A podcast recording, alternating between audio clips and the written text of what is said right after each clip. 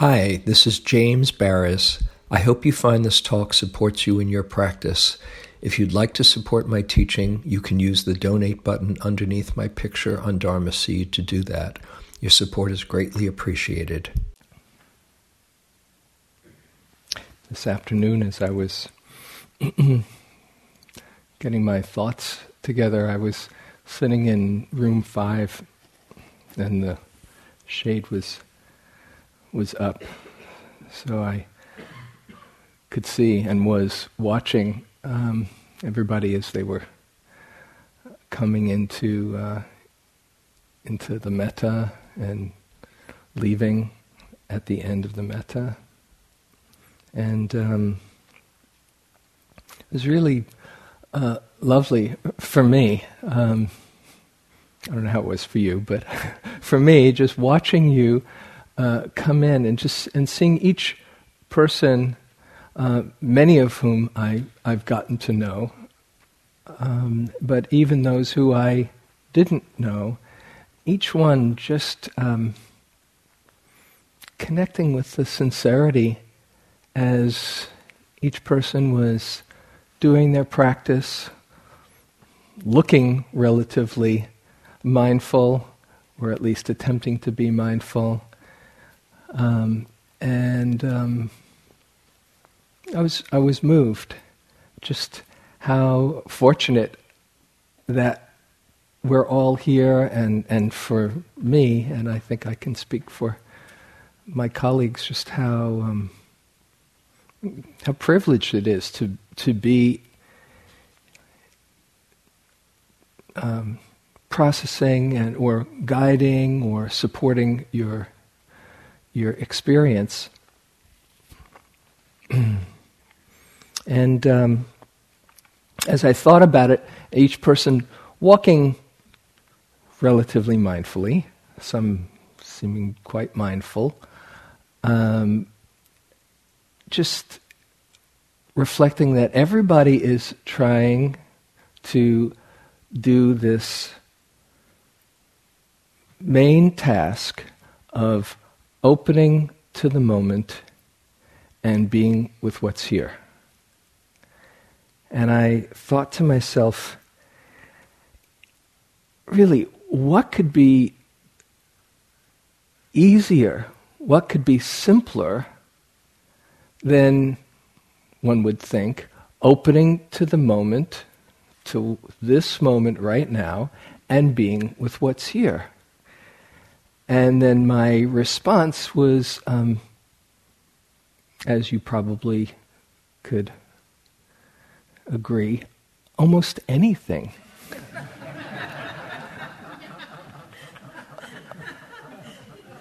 almost anything is easier than just opening to this moment and being with what's here. Isn't that strange? I mean, this present moment is here for us all the time. And all we have to do is pay attention. How many times were you told when you were growing up, pay attention?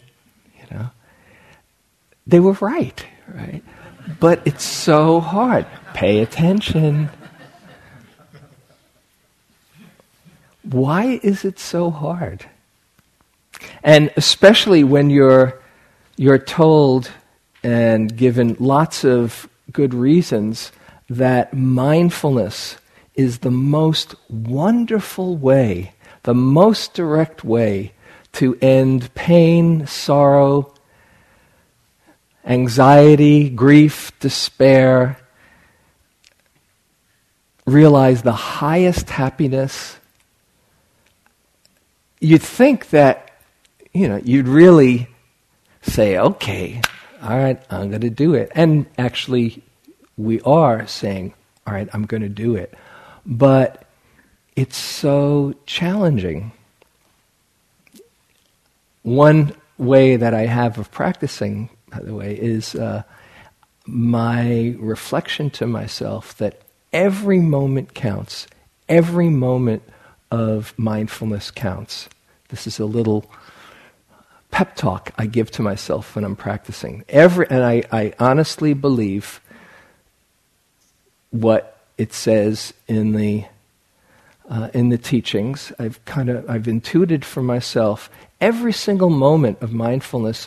You're weakening, deconditioning greed, hatred, and delusion, and you are cultivating non-greed, non-hatred, and non-delusion. Every single moment, even if it doesn't seem like much. So I I've adopted from from many years one of Joseph's Joseph Goldstein's instructions uh, he's, he would, I don't know if he says it these days, but he would say he, uh, to accumulate NPMs, noticings per minute, right? That's my job. Okay, I'll just accumulate as many moments of mindfulness, noticings per minute as I can. Whatever I'm seeing, that's secondary to the fact that I am going to accumulate these moments of mindfulness, and they will somehow seem to transform in amazing ways the, the unwholesome qualities into wholesome qualities. So there's a, a strong incentive to open to the moment. But as I say, and we all know, it's hard. I wanted to talk tonight about what, why it's hard, what gets in the way, and different attitudes or qualities that can support that opening. Learning to open to this moment is really against all our conditioning. We have very strong conditioning to respond with contraction in relationship to experience. If the experience is an unpleasant moment, the feeling tone of unpleasant, as you've heard a few times, we contract against it with aversion. That's a contraction. And if the experience or the moment is a pleasant one, we also contract around it with grasping, with attachment, with whatever of those you want to pick craving, clinging, grasping, attachment, wanting.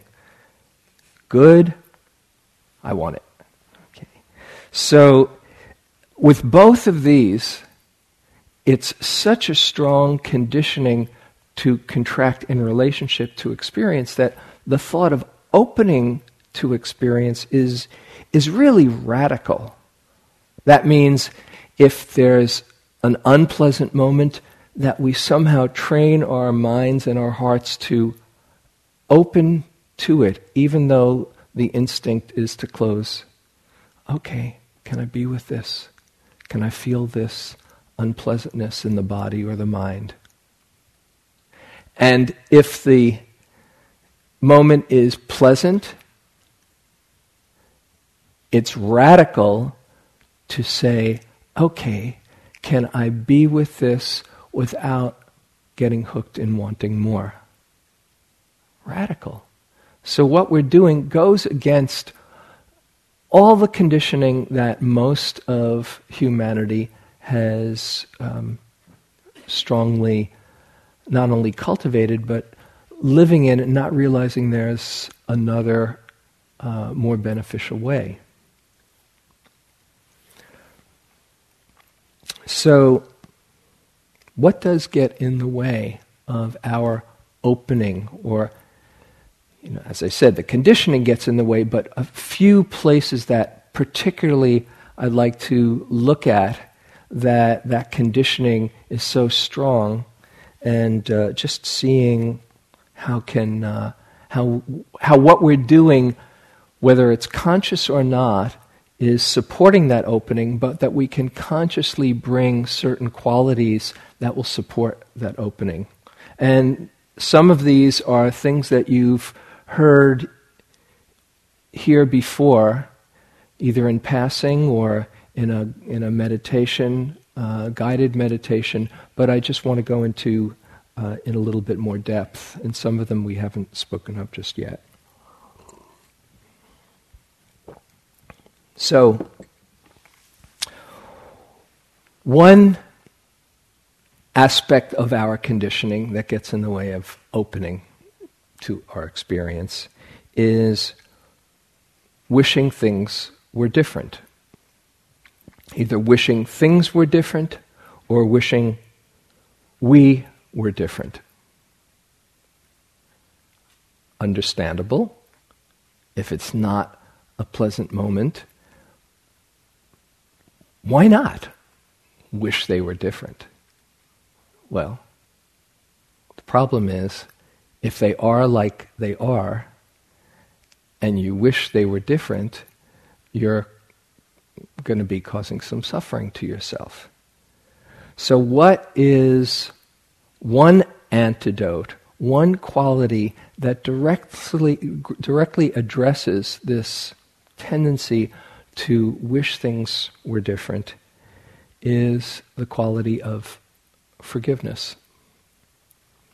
It's been mentioned a bit on uh, in the talks, and I know Susie led a uh, a very um, um, powerful forgiveness practice that, uh, really um, affected uh, a number of, of people here. Forgiveness. This is the antidote to the complaining mind. This is the antidote that says, instead of, why is this happening? Somehow it's okay. Or I can open my heart to this too. Forgiveness is not tolerating, it's not kind of waiting things out. Okay, they said it would pass sooner or later, so let's just kind of get on with it.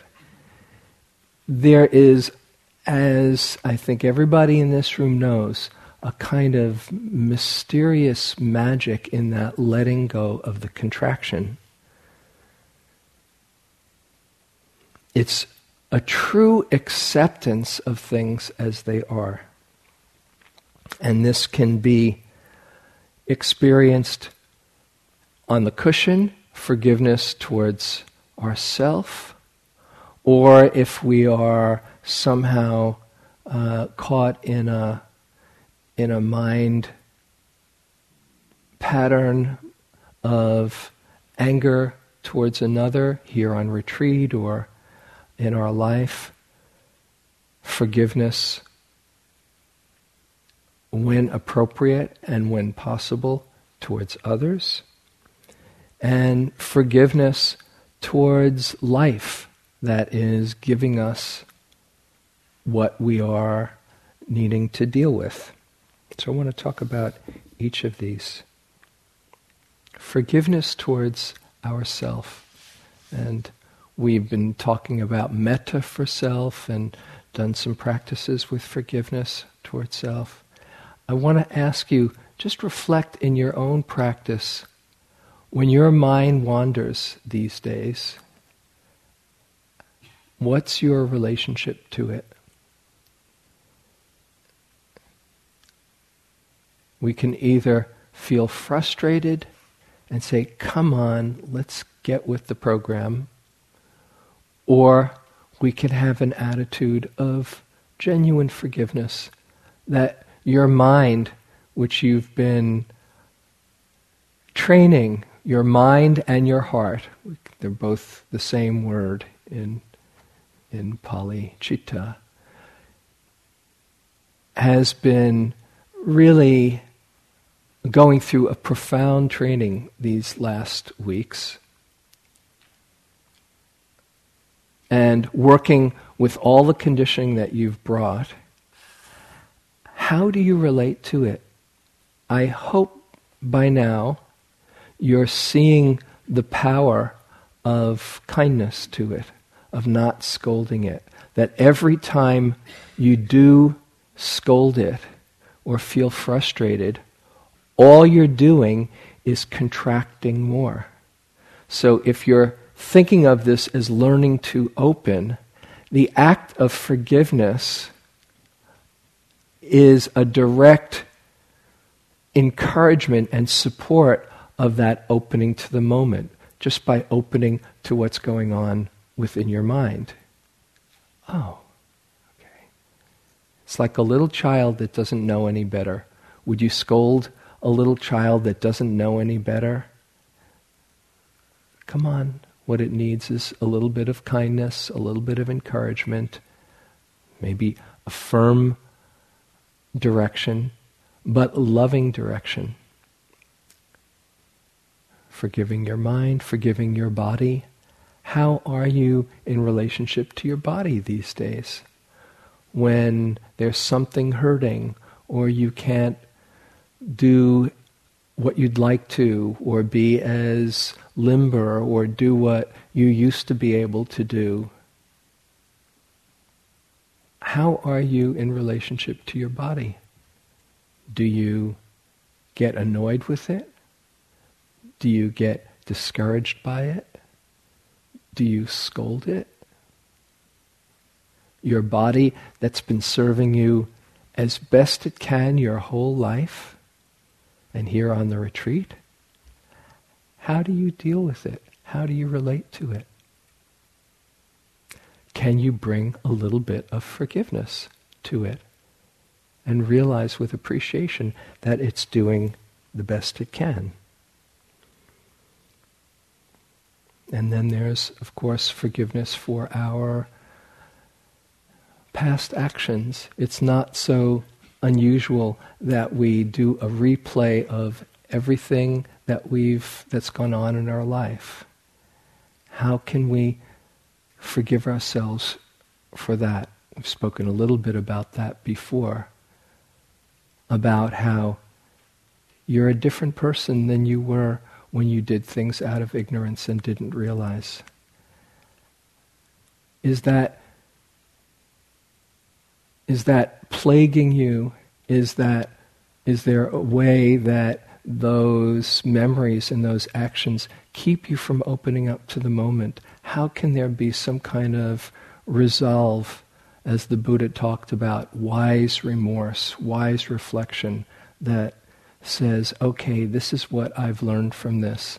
How can I bring some kindness so that I can open up to my humanity, do whatever needs to be done to make amends if possible, and in that opening up to myself, my humanness, to allow myself to open up to the moment. The more we can bring forgiveness to our own experience, to our mind, to our body, to our past, the more we're able to bring forgiveness to others in our life. It's, it's very basic, that practice. We direct it inwards, and then we can genuinely feel it outwards in its own time.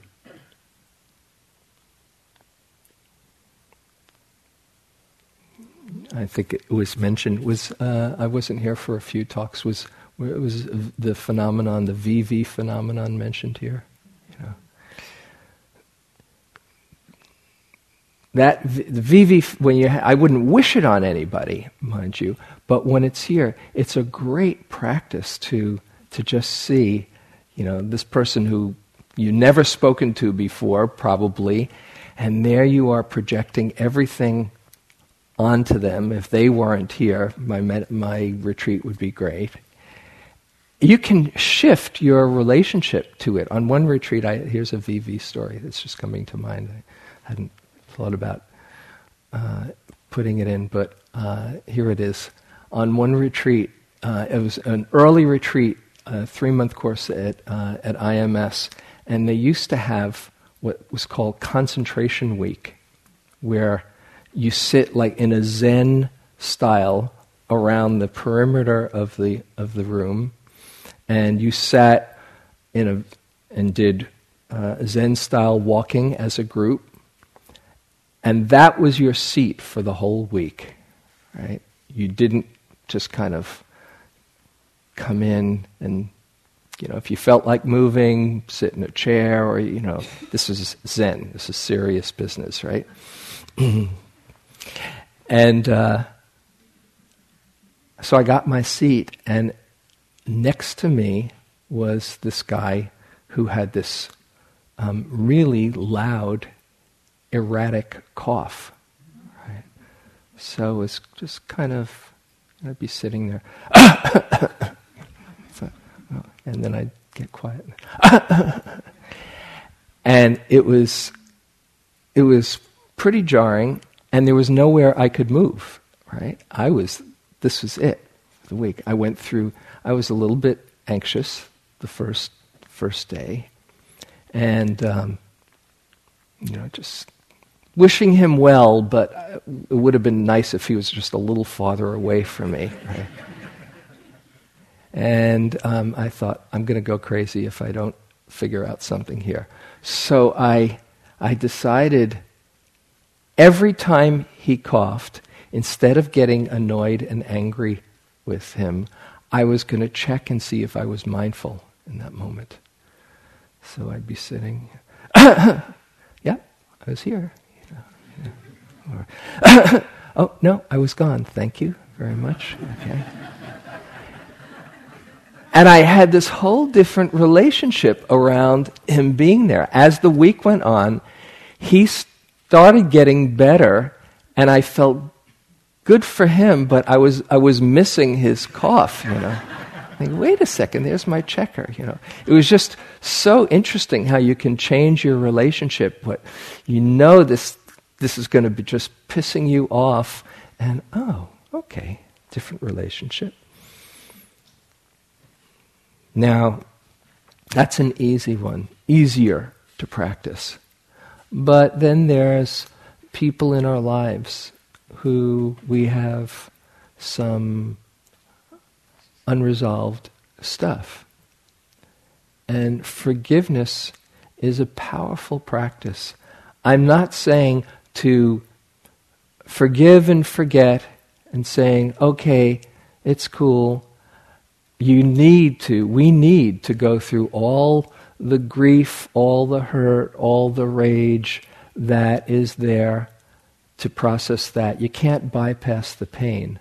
But at some point, to realize that, especially if you're spinning your wheels, as can easily happen over and over, this person is the problem and they are keeping us from opening up to the moment, how can you have a different kind of relationship than wishing they were different?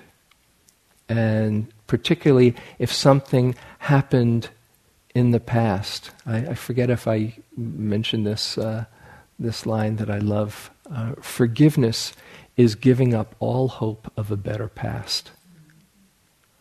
You cannot change the past.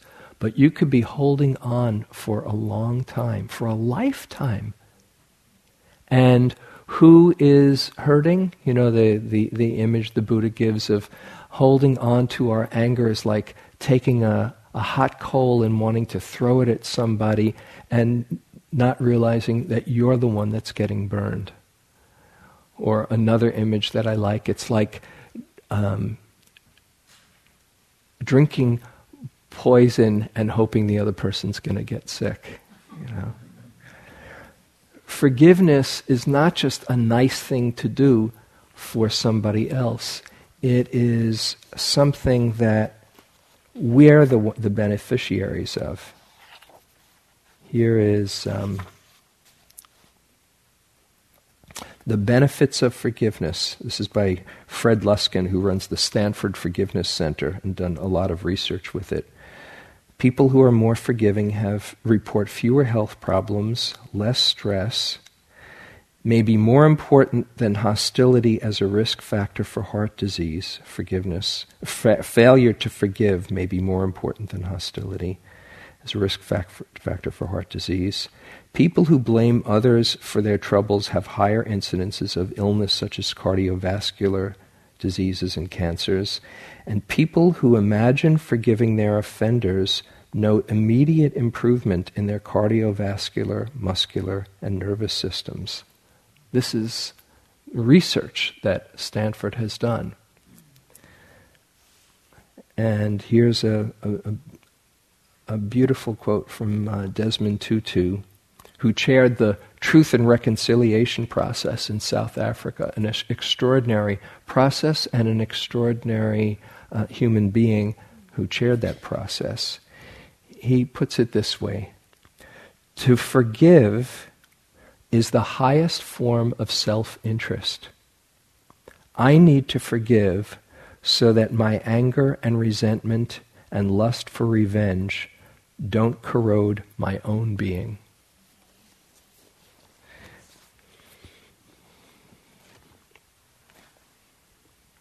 So, when we're forgiving, if this is getting in the way of your learning to open or being open to the moment, because you're caught in, in that, again, it's acknowledging the pain and the that you feel, but all, also understanding that what happened from somebody who's done something that's really unskillful comes out of their own pain and confusion.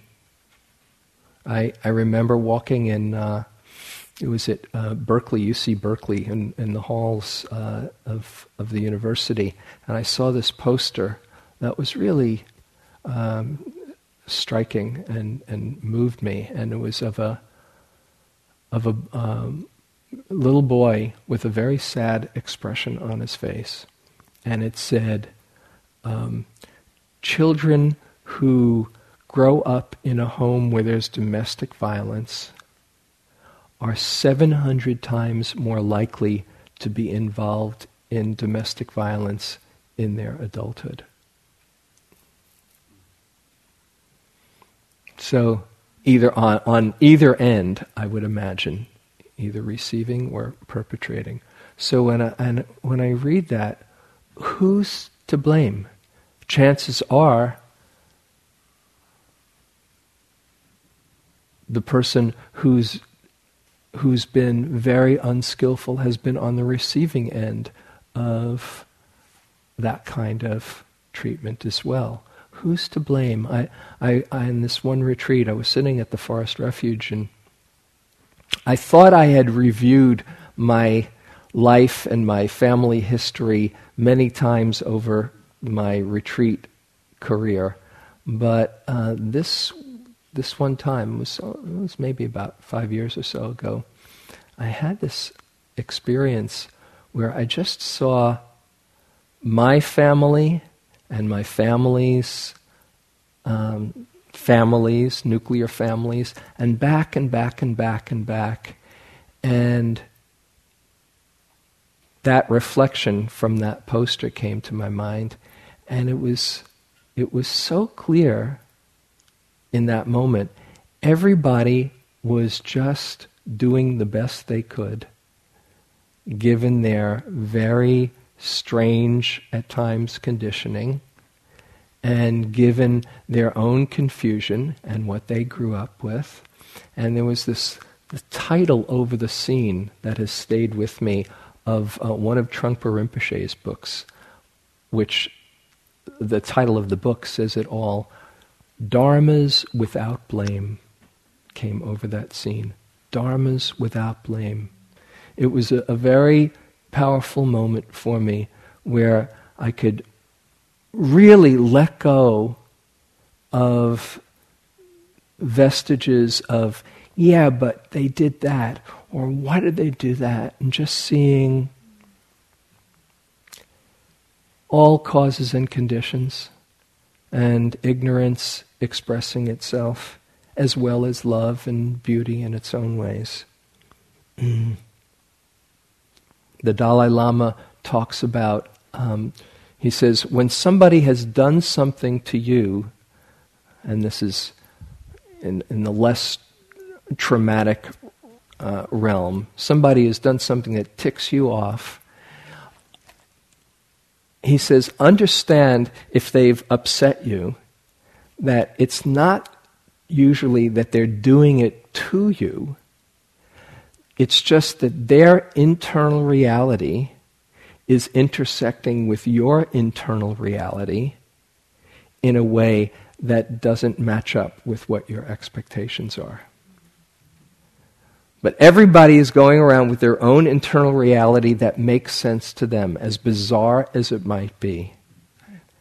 And we just sometimes meet in ways that are painful and hurtful, and that really need honoring and processing.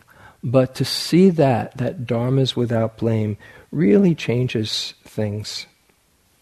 And if you're not ready to forgive someone else, which is often the case, you can't hurry the process, then to bring forgiveness to yourself for being just where you are. Just anywhere where that kindness, that kind heart can come in and say, This is just where I am. This is just what I need to honor in my process instead of hurrying up the show. But to know that that inclination towards somehow dropping that hot coal is in your own best interest.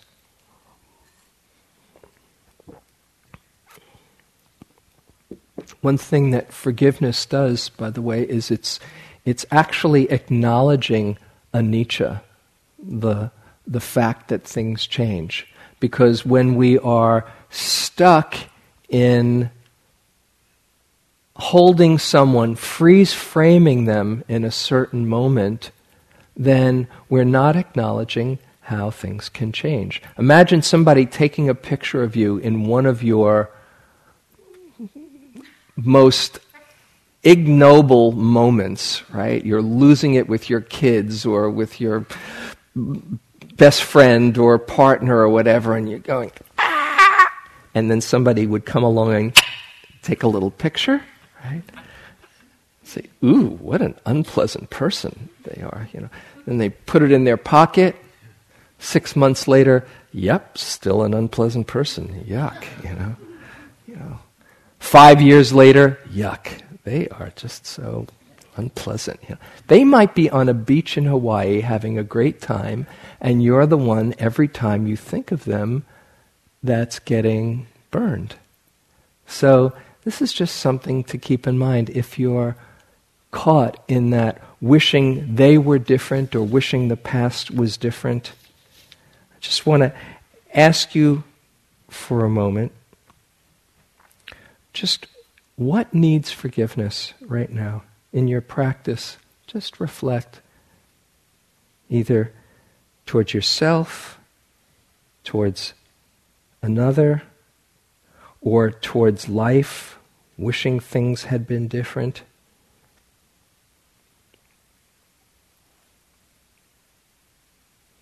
And without pretending you're anywhere than, other than where you are, just see what's the payoff in holding on.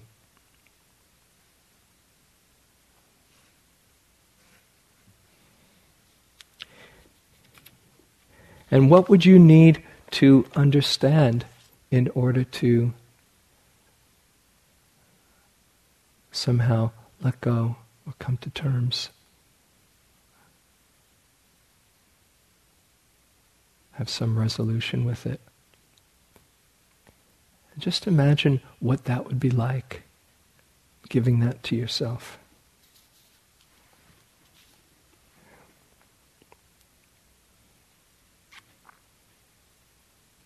How much easier it might be to be here present for your experience instead of being in the past.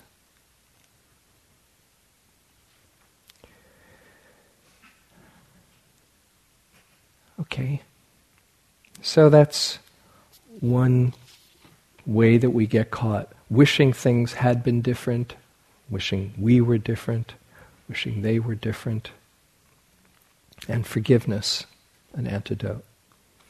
Another way, another thing that keeps us from opening to this moment as it is, is our hoping things will change, hoping things will get better, not so much about the past, but a bit more about the future, where somehow this moment isn't enough as it is. When this moment isn't enough, or we're hoping that it's going to get better, there's a contraction not being willing to open up to things as they are.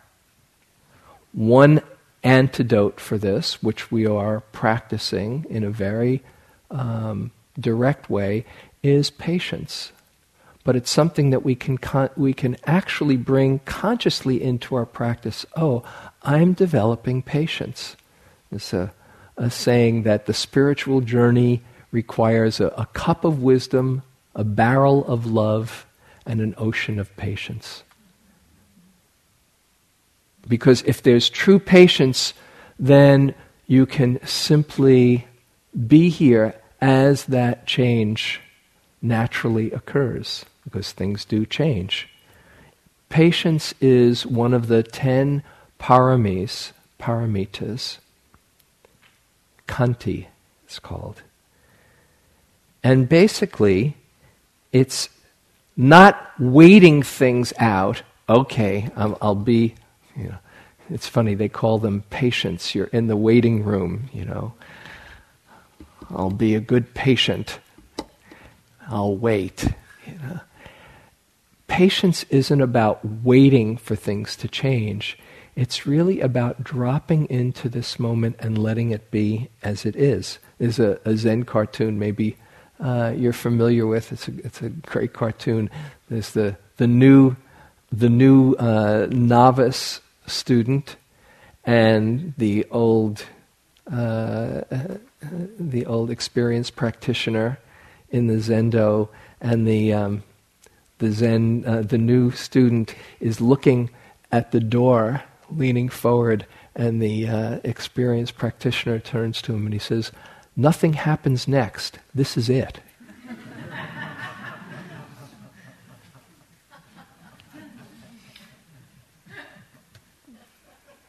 You ever have that feeling? Okay, come on, let's get on with it. It's so painful, and it's also, uh, it keeps you from being here right now. Here's a little uh, exercise. I don't think I, I did this here. Uh, the the one we, did I have you lean forward? Do this. Okay, just imagine this so you get a, a, a visceral feeling of what it's what it's like, the difference. Imagine something that you're looking forward to in this retreat. Maybe it's, you know, leaving.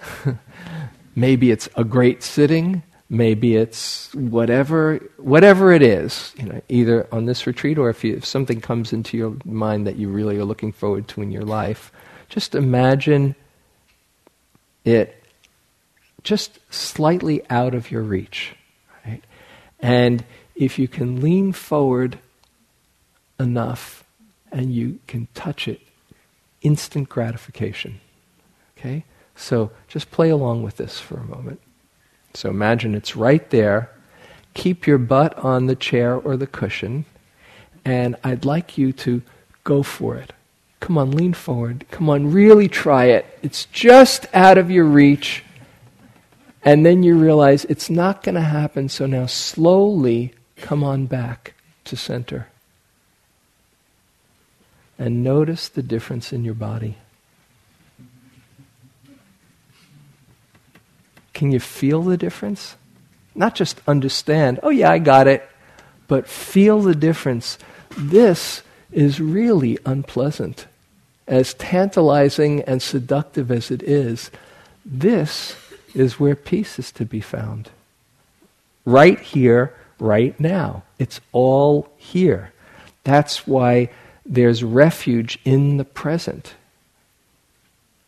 So, patience a big one. On the, the first time I did a three month retreat, maybe I think some of you can relate to this. Uh, by the third day, my mind was going 11, hour, uh, 11 weeks, so that's what it said. 11 weeks, 11 weeks, three days. 15 hours and 20 minutes to go. I'm never going to make it. You know? Oh, God. Has a thought like that ever occurred to you while you're here? And I got really scared, you know, by that time. Oh, God, 11 weeks, three days to go. What did I get myself into? That was the thought that went along with that. Fortunately, somebody gave a talk about patience just around that time. And every time I'd see myself leaning forward, it would just be a reminder come right back. It's all happening right now. Yeah. Oh, it's happening right now. And it is happening right now. Not only that, but the leaning forward was a drag each time. It just got me anxious, nervous, and one moment at a time. I've never seen a retreat that stopped in the middle. They always keep on going and end, you know. So if that thought comes to you, or my fantastic experience when I'll know the payoff, you know, forget it. Forget it. This is really causing yourself some dukkha. Mm.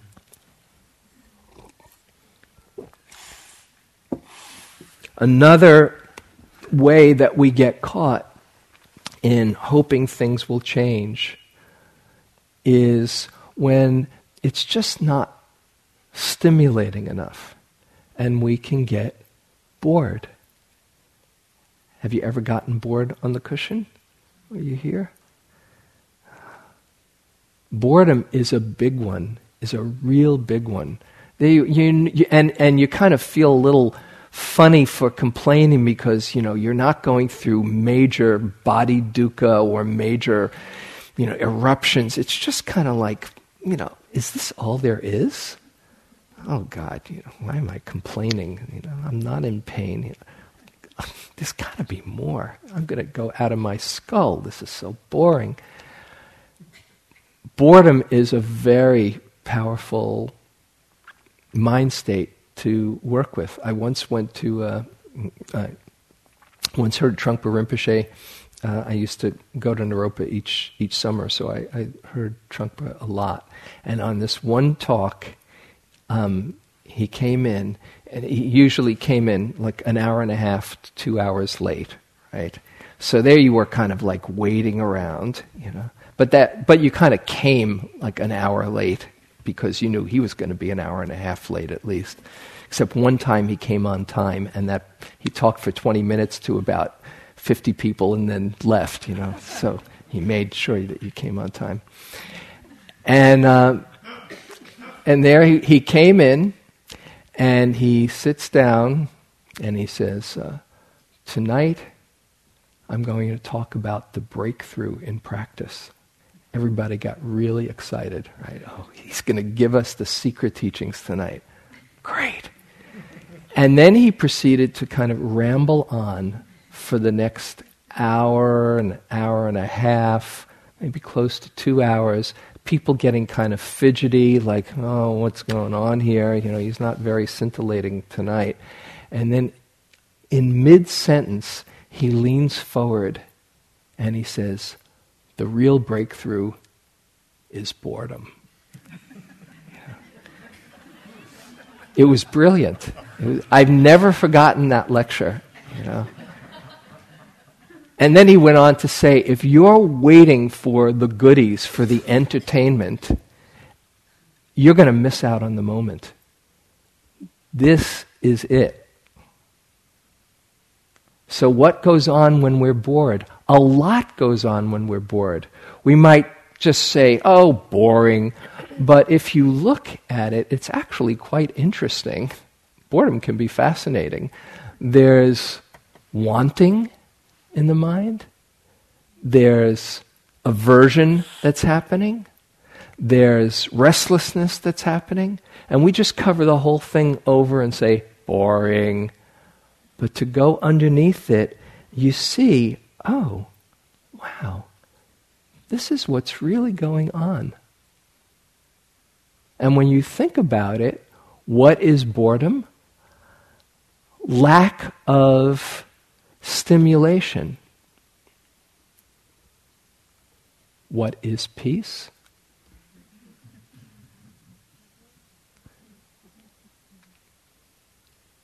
Lack of being stimulated is one way you can think of as peace. Sure, there's a peace that's here in the midst of stimulation as well. But those times that it gets really quiet, probably most of you have experienced peace, right? Oh, it's so nice. Oh.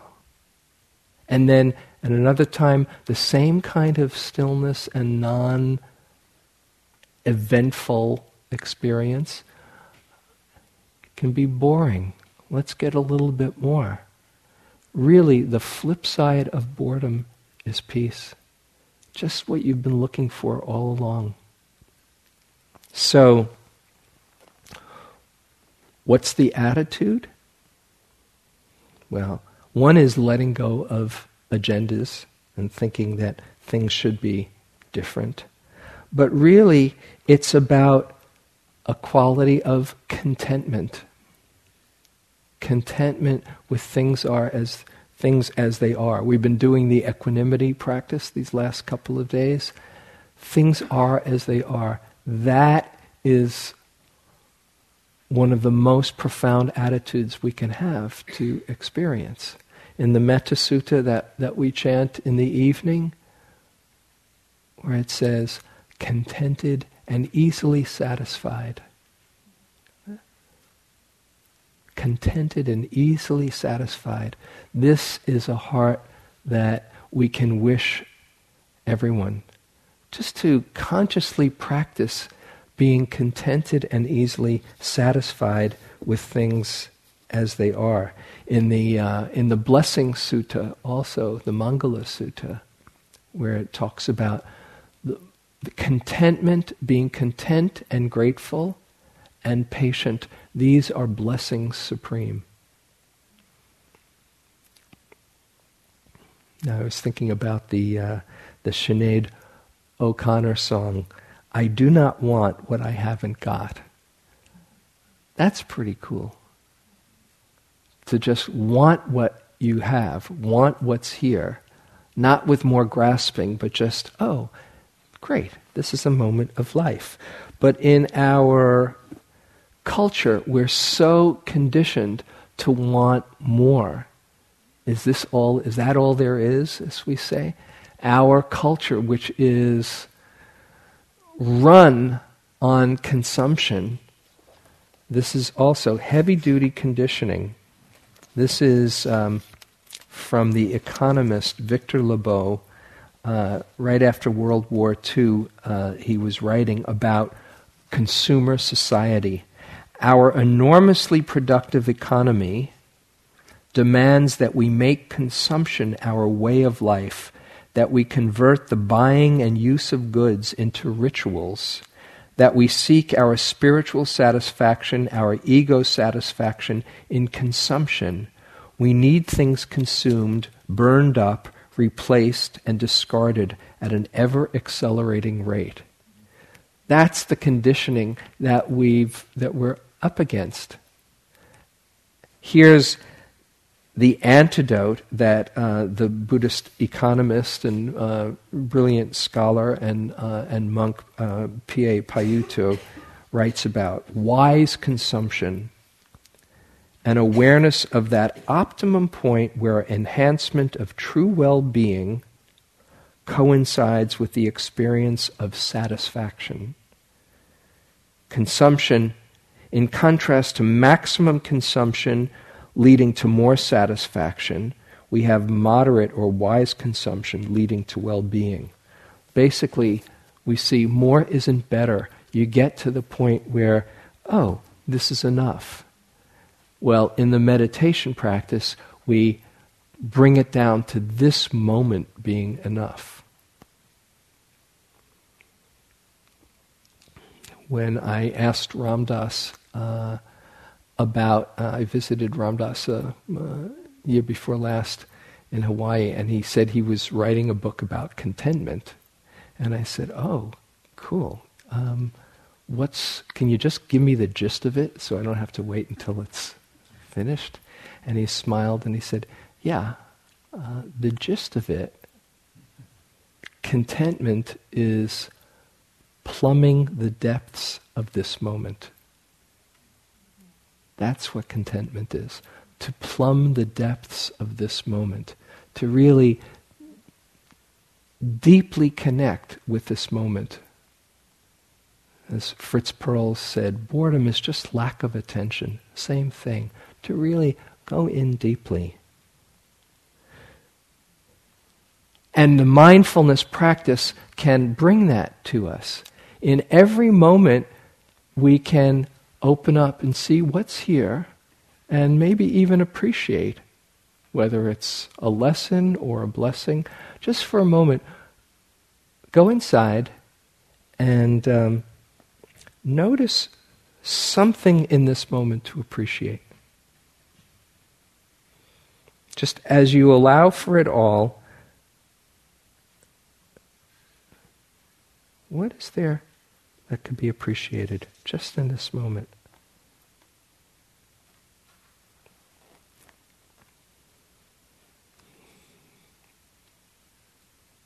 Plumb the depths.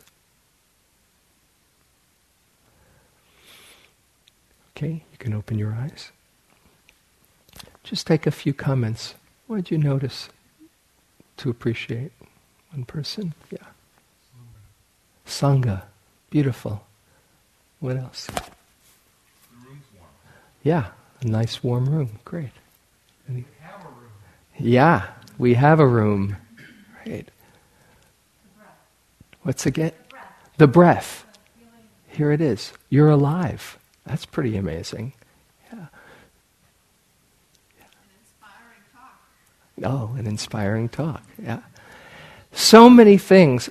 Plumb the depths of this moment, not to miss it. So I'll move on. It's not that much time and a lot more to that I was going to say, but contentment with what is. Okay. I'll just mention a couple of things quickly. Other things that keep us from opening to what's here are ideas and our limiting beliefs about what's happening or what should be happening.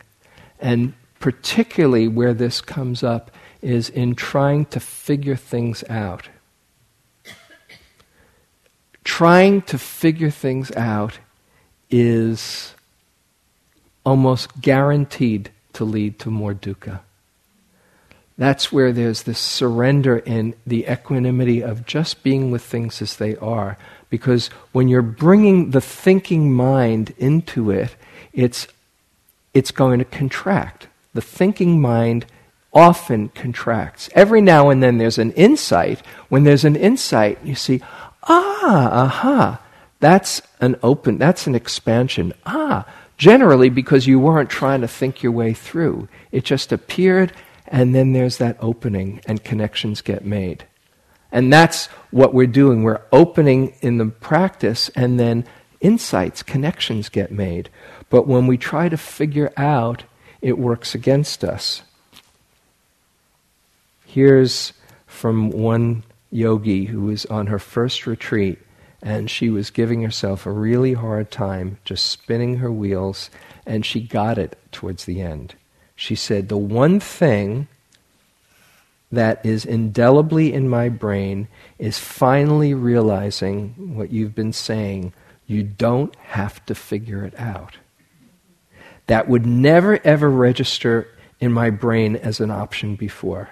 Yesterday, I was walking and struggling in my mind, thinking round and round, and this voice came into my head that said, You don't have to figure it out. And I stopped and close my eyes and ask myself, what is true right now? In this moment. And what was true was the rising and falling of my breath and various body sensations coming and going. And the rest will balance itself out in its own time, I thought to myself, and I resumed my walking. What a revelation! Make it easier on yourself. Don't try to figure it out. Just open up to the moment as it is. It's here for you. All kinds of ideas, all kinds of assessments, all kinds of limiting beliefs. Oh, I'm someone who can't because, or in order to awaken, I need to such and such. Let go of those assumptions and those mind games that you impose on yourself. Just think what it would be like if you saw those ideas as just mental formations and didn't believe them. If you changed whatever underlying assumptions so that they supported you in your practice. Finally, lastly, along those lines, what keeps us from opening up to the moment as it is, is we take our experience personally. We get offended or we get humbled or we get, you know, lost and I can't believe I'm here again. If you can see through that and not take it personally, that's the end of suffering. One support for not taking things personally is keeping a sense of humor about things. I mentioned this in an earlier talk. If you can have a sense of humor, you're in on the joke instead of the butt of the joke. And in a moment, it can change. On, on one retreat, I had a, a jukebox going on. I often have a jukebox going on in my head right? It's just part of the deal. I love music and love songs. And I had this one song, it was from Bob Dylan's mo- most brilliantly depressing period. I was a big Bob Dylan fan. Visions of Johanna, right? If you know. And this is on a three month retreat, and this song goes, Ain't it just like the night to play tricks when we're trying to be so quiet? We're sitting here stranded, though we're all doing our best to deny it. This is on a three month retreat, right? and it went on and on and on. One solid week, I couldn't get it out of my head, right? I was going to go crazy. Magically, after a week, the needle, it was the days of vinyl, skipped to a, a later verse in the song that starts off, Oh, little boy lost, he takes himself so seriously. In that moment, the whole heaviness, solemnity just broke. Like, wow, that's what's going on. Night and day, you know. And it later, my, the jukebox flipped to take it easy Ah, don't let the sound of your own wheels drive you crazy. Lighten up while you still can. I kept on playing that. I never got tired of that one. Lighten up while you still can. Have a sense of humor. If you can go from, oh, look at this mind, to, wow, look at the mind do its thing. It's amazing. That spaciousness of the humor kind of lightens things up, and you can just not take it so personally. If you do take it personally, then compassion is the next thing, you know, for how easily we get caught. And know that you're not alone in this. You've got a lot of company. So these are just a few different ways forgiveness, patience, letting go of agendas, some humor, not figuring things out. All so you can open up to this moment just as it is. And this moment, which is here for you every single moment, has peace, has clarity, has wisdom, has awe, has wonder, has compassion. It's the only place that those things can be found and realized. And it's calling you all the time. So I'll close with uh, a favorite passage from Shanti Deva about the amazing capacity of this moment.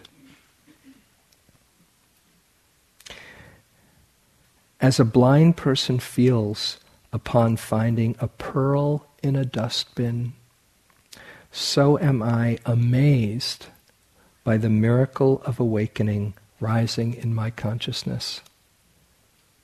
It is the nectar of immortality that delivers us from death, the treasure that lifts us above poverty into the wealth of giving to life, the tree that gives shade to us when we roam about scorched by life, the bridge that takes us across the stormy river of life, the cool moon of compassion that calms our mind when it is agitated, the sun that dispels darkness, the butter made from the milk of kindness by churning it with the Dharma. It is a feast of joy to which all are invited. And it's here for us every moment that we open up to the present. So let's sit for a moment.